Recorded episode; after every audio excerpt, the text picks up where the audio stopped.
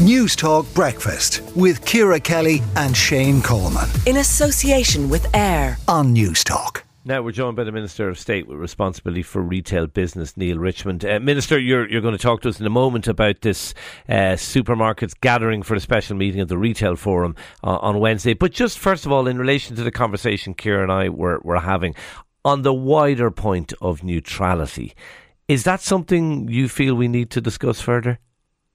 Absolutely, and I think that's why we have the four meetings that the Taoiseach has called for the month of June across Ireland, where we're going to be discussing not just neutrality specifically, but Ireland's place in the world when it comes to defence and security.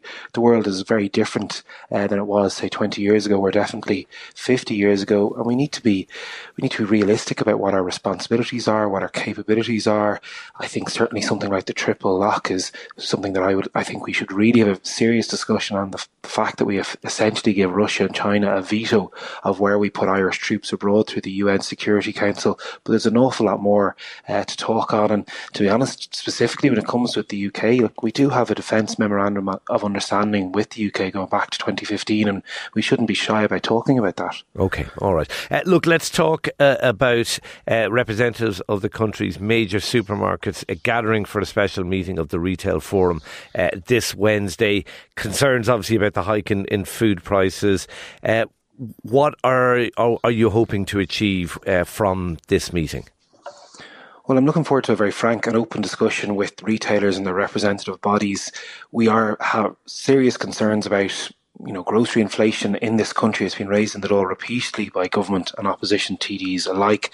We've seen estimated reports of grocery inflation at 16.3%. That's considerably higher than inflation as it is, and we haven't seen grocery prices come down, even though inflation is coming down, until last week. In what seemed like a stroke of a pen, we saw butter and milk prices reduced. So the Retail Forum was due to meet at the end of June, but I brought it forward just to meet specifically on Wednesday to discuss the issue of inflation in the grocery sector.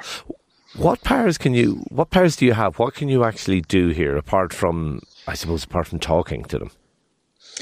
The first power is we can use the CPPC to investigate to see if there's any sort of cartel or monopoly activity going on. A few people have made that charge. I certainly haven't.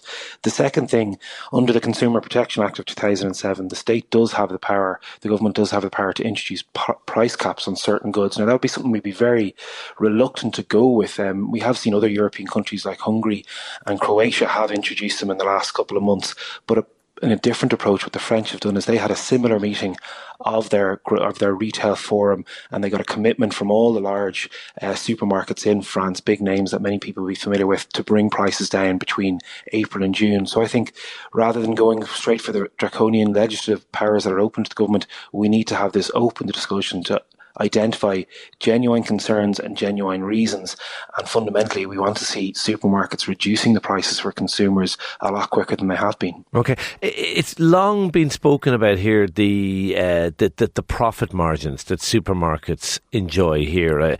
This is viewed as something of a golden island for supermarkets. Does that image concern you? We don't know the results of a lot of the retails, but those we know, it would seem profit margins are considerably chunkier here than they are, for example, in Britain.